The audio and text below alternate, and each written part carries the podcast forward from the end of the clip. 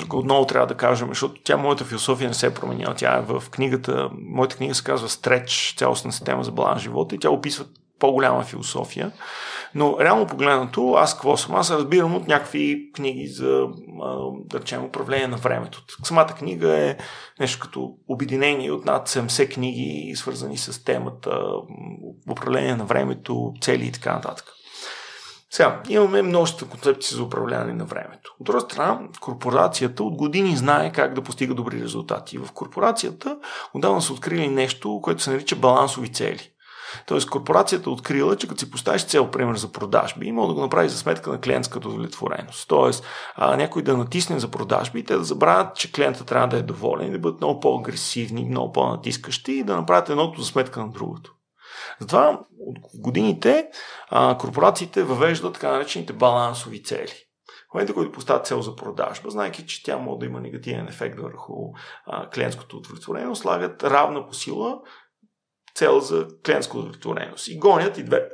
И по този начин постигат им амбициозната цел в а, продажби, М го правят без да прецакат клиентска удовлетвореност. Даже постигат много високи нива на клиентска удовлетвореност. И само ние, хората, които смятаме, че, че то, то възможно ли е това, то няма как М да продаваш М.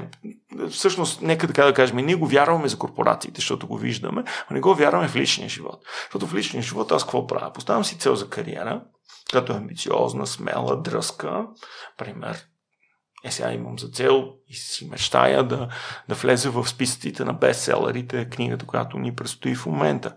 Което какво означава? Да се опитаме да продадеме над 20 000 книги. Което сега сигурно ти изглежда малко, защото си казваш, аз знам поне хиляда хора, които а, се интересуват от личностно развитие. Важно им е, значи всеки като има хиляда, значи има още 20 по, по хиляда.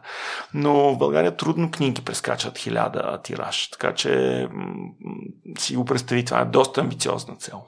Така че ще се радвам част от твоята аудитория да помогне в тази посока. И ето, даже в момента работиме по темите. Но също време съм си поставил за цел за а, мене фокуса върху работата много често краде от времето за семейството, времето за моята прекрасна съпруга.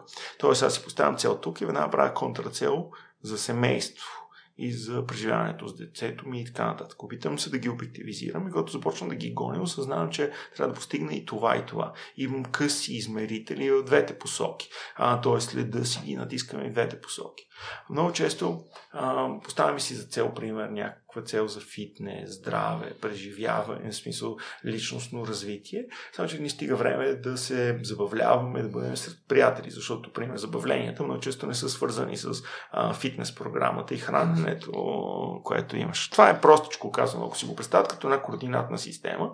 По едната ос имам цел за кариера, която е балансирана с цел за семейство и романтика с моята прекрасна съпруга.